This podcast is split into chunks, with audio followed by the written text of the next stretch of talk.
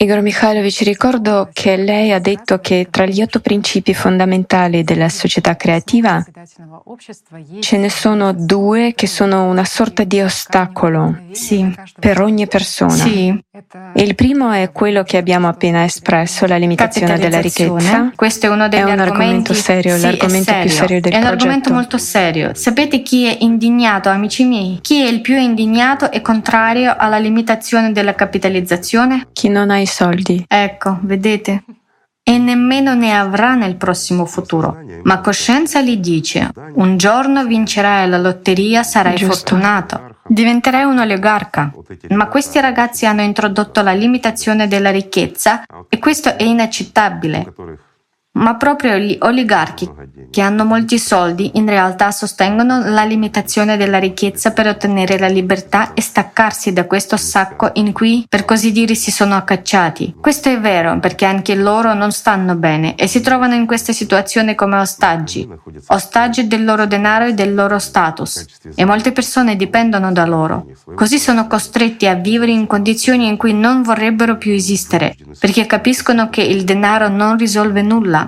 Si può risolvere molte cose, ma non ciò di cui una persona ha veramente bisogno. Sapete cosa vuole una persona? Camminare liberamente per strada, respirare l'aria, incontrare persone, sorridere, gioire, vivere. Vivere come un essere umano. La vita è fatta di questo, di comunicazione, di incontri. Questa è una vita normale a tutti gli effetti.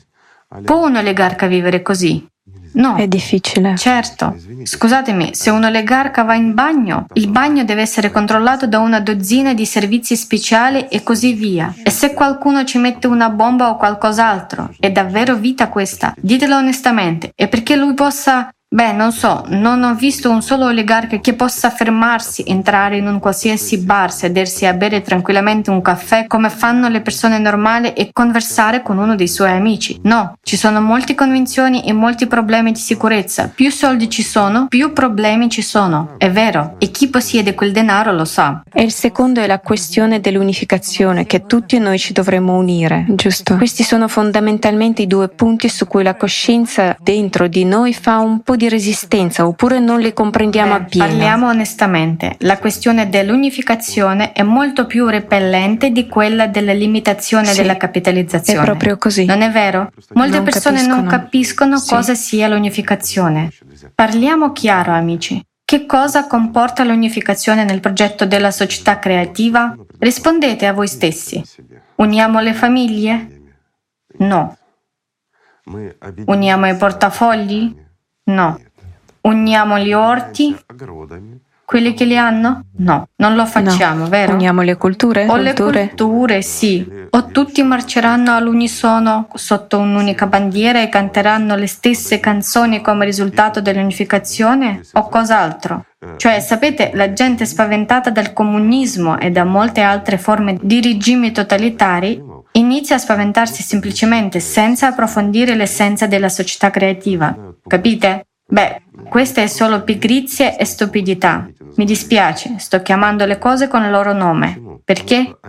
Perché l'unificazione nella società creativa implica l'unificazione su un'idea, sul miglioramento della qualità della vita di tutti, della nostra e della vostra vita, amici. È diretta proprio a rendere la vita migliore, più bella e più sicura. Scusatemi, ve lo dico in modo diretto e semplice, perché tu, amico mio, possa vivere in un mondo sicuro, perché la tua vita sia valorizzata più di ogni altra cosa al mondo. Dovremmo unirci proprio su questo, capisci? Non solo la tua vita, ma anche quella dei tuoi cari, della tua famiglia dei tuoi amici. E questo è il senso dell'unificazione. Costruire un mondo in cui nessuno debba più soffrire la fame. È semplice. Un mondo in cui tutti abbiano acqua, cibo e vestiti a sufficienza.